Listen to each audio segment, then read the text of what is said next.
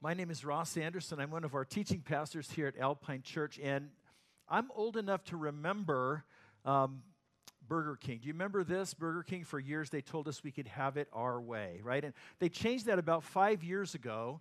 But for 40 years, continuously, Burger King wanted to let us know that they're the fast food place where you can go and get your meal customized. I can still remember the, the girls in the orange suits singing, Hold the pickle, hold the lettuce, special orders don't upset us, right? Now, that's not that relevant in today's society anymore because you can go to almost any fast food restaurant and they can customize what you want. If you go to Mod Pizza or In N Out or Chipotle or Subway or where, they're going to give you the meal the way you want it. In fact, I was looking on the other, online the other day, I saw at Starbucks there's 87,000 different drink combinations. If you really wanted you know, some of those crazy combinations, they're available for you. Now, I bring this up because today's message, today's passage is, is really about food, but it's also about way more than food as well. And 2,000 years ago, people did not have the ability to customize the meal that they're going to get. But they were like us in another way. Okay, they had what you might call a Burger King approach to Jesus. They wanted to have Jesus their way. They wanted to be able to define what Jesus was and what he's all about according to their desires and their interests, where while at the same time Jesus is really trying to reveal to them who he actually is. And so we're going to look at this miracle today where Jesus feeds a multitude. Now, this is one of seven miracles in the Gospel of John. John chose, chose these seven out of all the different miracles that Jesus had done. This is the fourth one of them. And John chose them for a particular purpose. These miracles are special acts of God by which he reveals his power and his character for the purpose that we might believe in him, that we might trust in him. We're going to see today that Jesus really can be trusted. Now, we all have challenges and needs in our life that Jesus can be trusted with. We have all kinds of needs. Some of the challenges are big, some of them are small. Sometimes the challenges we face are physical, like we're going to see today. People needed lunch. A lot of people today believe they have the challenge of uh, needing a year's supply of toilet paper. Okay, so sometimes the challenges are emotional or relational or spiritual. And what we learn today is that when it comes to our greatest needs and our deepest hungers, the ultimate answer is Jesus. And so the first thing we see is we look at this miracle and we see the setup of it, we're going to see that faith grows in situations that we can't handle. Remember, that's the purpose of the miracles, right? To help us to help us grow faith. And it happens in situations that we can't handle. We all have those situations that arise where the resources that we have in ourselves are not enough to meet the need. We don't have enough money. We don't have enough wisdom. We don't have enough ability. We don't have enough strength or courage or whatever it might be. And what we learn today is that as difficult as those situations are for us, those are the place and time where our faith has an opportunity to really grow. So we're going to look in John chapter 6. If you have that, uh, John chapter 6 in your Bible, your Bible app will also have the, the verses up um, on the screen for you here. So starting in John chapter 6, verse 1. After this, Jesus crossed over to the far side of the Sea of Galilee, also known as the Sea of Tiberias. A huge crowd kept following him wherever he went because they saw his miraculous signs as he healed the sick. Then Jesus climbed a hill and sat down with his disciples around him. It was nearly time for the Jewish Passover celebration.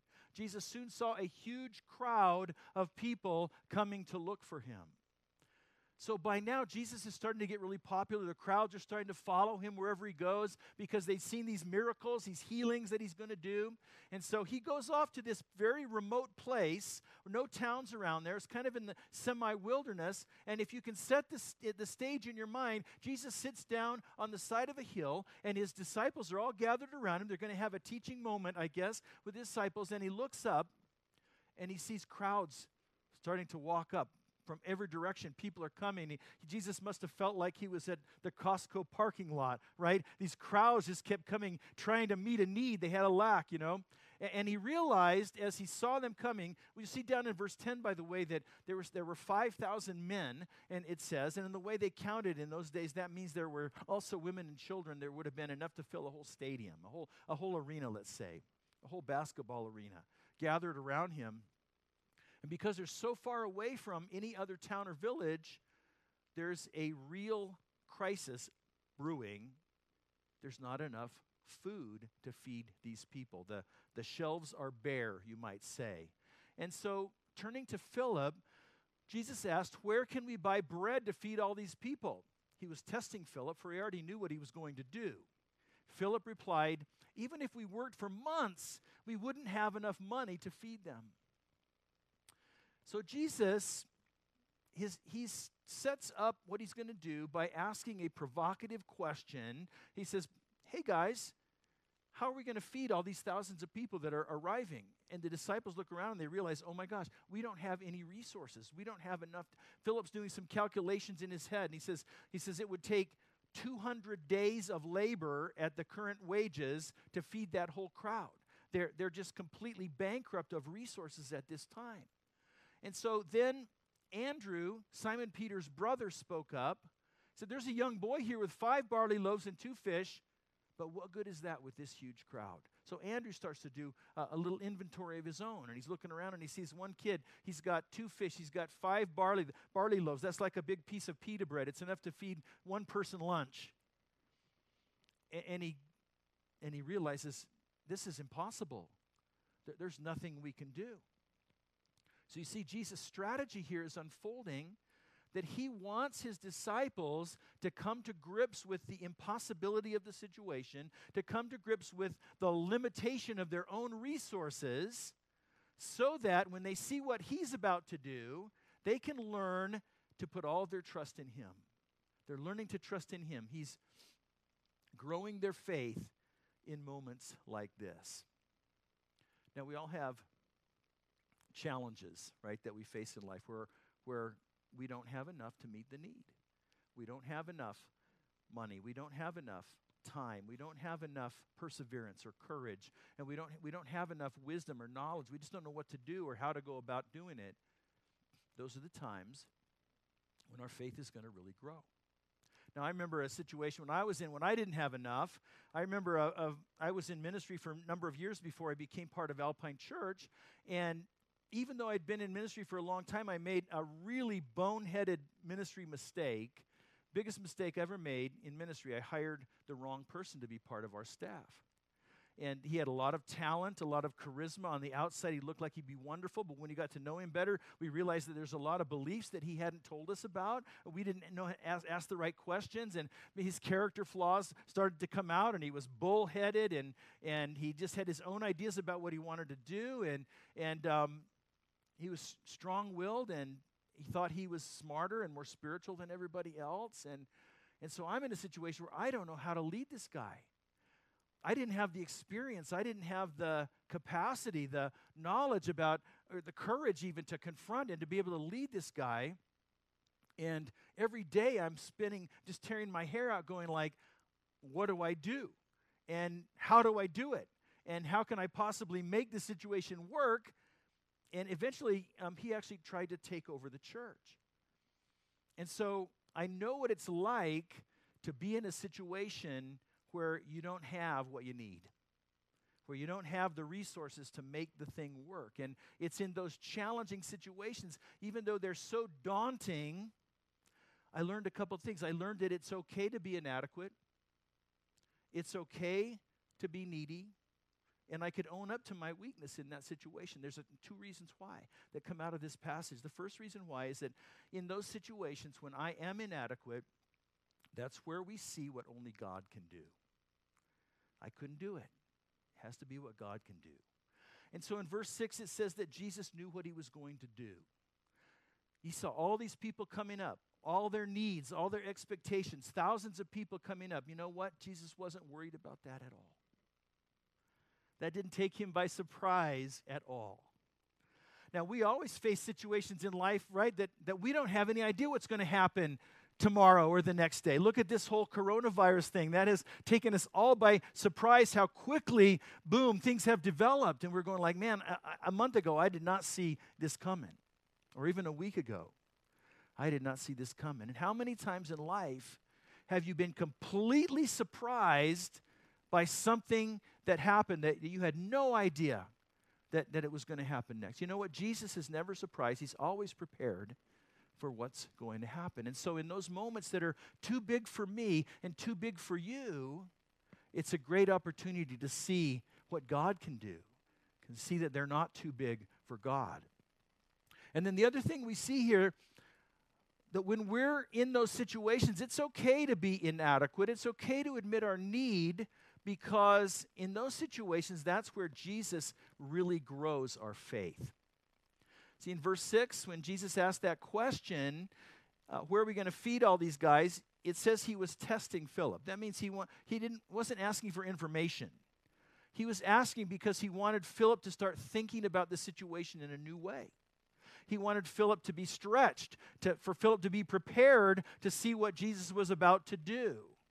And so, you know what? When you're in way over your head, what a great teaching moment that is when Jesus casts you out into the deep, lets you go out in, into the deep waters, that's such a great opportunity for us to see how much we need to depend on Him. Now, of course, those situations aren't comfortable and they're painful, but they have incredible value.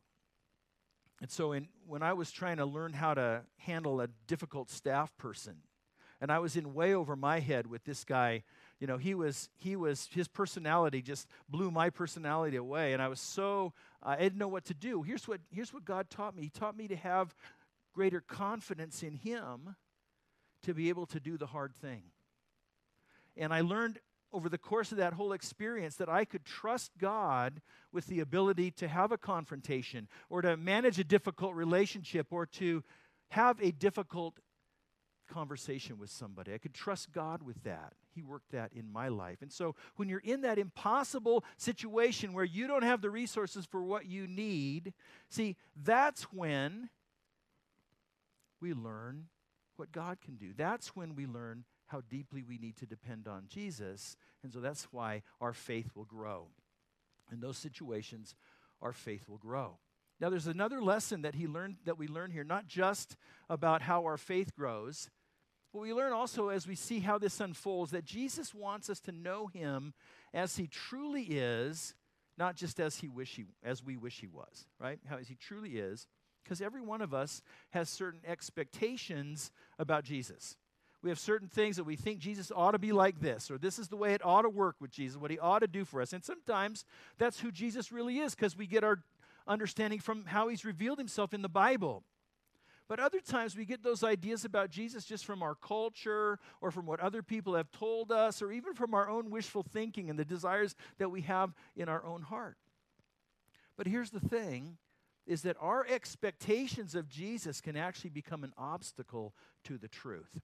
So let's read on in John chapter 6 in verse 10 tell everyone to sit down Jesus said so they all sat down on the grassy slopes. The men numbered about 5,000. Then Jesus took the loaves, gave thanks to God, and distributed them to the people. And afterward, he did the same with the fish. And they all ate as much as they wanted. After everyone was full, Jesus told his disciples, Now gather the leftovers so that nothing is wasted. So they picked up the pieces and filled 12 baskets with scraps left by the people who had eaten from the five barley loaves. And when the people saw him do this miraculous sign, they exclaimed, Surely he is the prophet we've been expecting. So the people's great need became the occasion for a great miracle.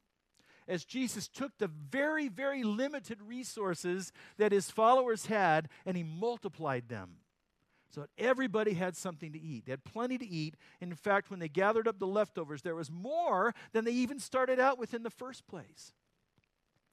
Now, what I think is so interesting here is that this miracle gets people starting to grapple with who Jesus is. That would make sense, right? Who just did this? What just went on here? And so they're grappling with their sense of his identity. Now, in Judaism at that time, people were anticipating the coming of a Messiah, been promised in the Old Testament scriptures. And this Messiah would be God's anointed deliverer. He would be a king like the ancient King David, he'd be a prophet like the ancient prophet Moses. And in fact, you see there in verse 14 where they're saying, Surely he's the prophet we've been expecting.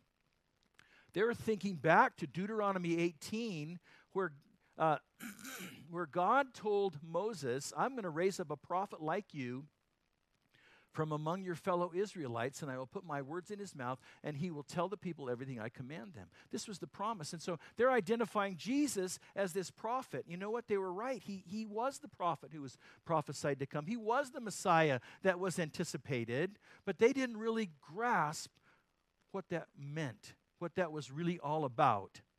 They wanted Jesus to be a certain kind of thing, and their expectations of what the Messiah would be really got in the way of them really grasping the truth. And you see that in verse 15. When Jesus saw that they were ready to force him to be their king, he slipped away into the hills by himself.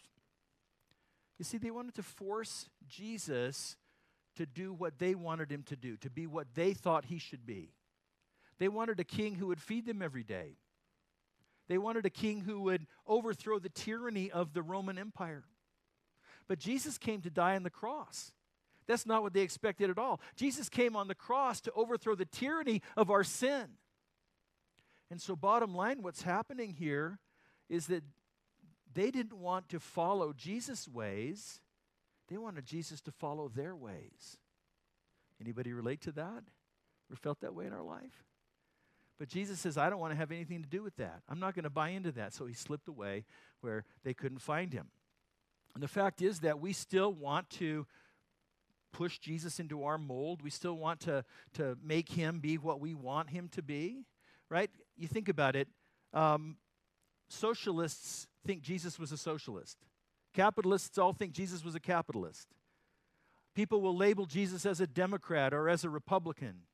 And to put it more personally, a lot of people, we just want Jesus to be a friend and compassionate and a helper, but we don't want Jesus to be Lord and have any authority in our life, right? So we just want the kind of Jesus that we define. We want a Burger King kind of Jesus. But we have to come to him as he truly is, not the way we wish he was. We have to come to him on his terms not on our terms. So we can't come to Jesus and say, you know what? I'd like an extra helping or two of your forgiveness, and I'd like a lot of mercy on the side. I need the mercy, but but you can hold the authority and um, you know kind of hold the holiness. I don't need any of that today. And we have all these things about Jesus that we like what he says or we like his priorities, but then there's other things we don't like what he says or we don't like what he prioritizes in our lives. So we feel like we can pick and choose. You know how you can tell if you're following a made up Jesus? That Jesus will never challenge your life. Right? If a Jesus if the Jesus who never challenges your life is probably because he's just really basically you.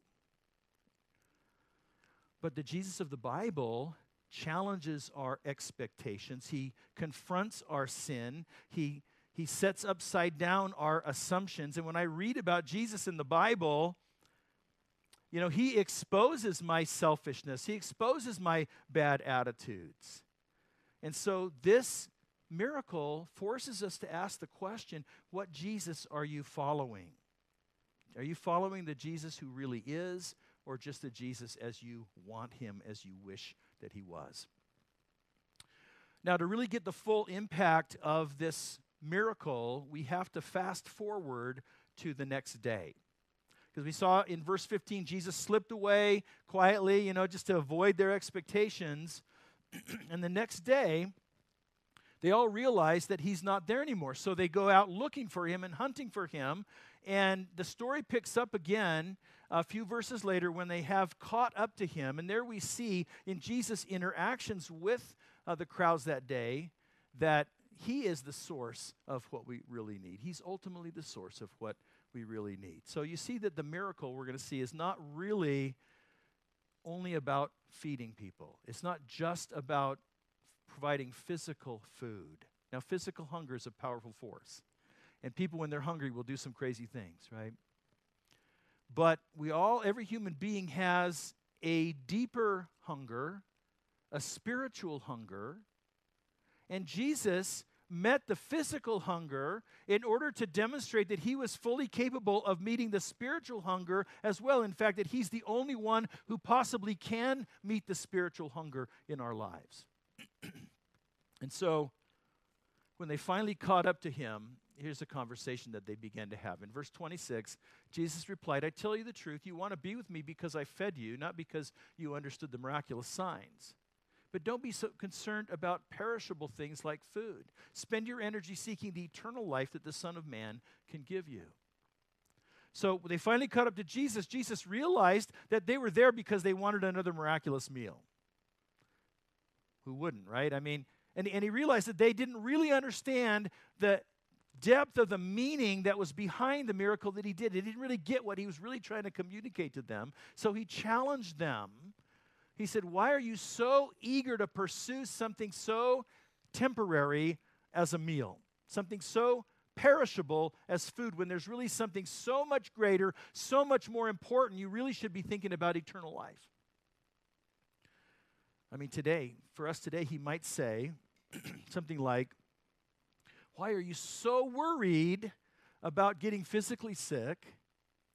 When all of us are infected by the sickness of sin and we need to find a solution that could kill us eternally. Now, when he talks about eternal life, there in verse 27, he's not talking about just going to heaven when you die. But really, eternal life is a life that starts now. It starts when you come into relationship with Jesus by trusting in him. And it's the same life that then extends forever and ever in relationship with him as far as eternity goes. So it's a kind of life that's transformed, that's a new life in relationship with God. It's a kind of life that we have new meaning and new significance and purpose as we're empowered by the Holy Spirit. Starts now, lasts forever. That's what he says you should put your heart on. That's what you should really set your soul, your heart on pursuing, not just the next meal here's how they responded to that, that profound wisdom. He says, They answered, Show us a miraculous sign if you want us to believe in you. What can you do? After all, our ancestors ate manna while they journeyed through the wilderness. The scriptures say Moses gave them bread from heaven to eat. So they're still thinking purely physical terms, right? They're saying, Jesus, we want you to put on a show for us. We want you to, you know, give us the, the buffet now again today. And they compared it to Moses. Like in the history of Israel, at one time, as God brought them out of captivity in Egypt, he took them through the wilderness to get to the land that he promised to give them. And while they were in the wilderness where there's no food, God provided food every day through manna.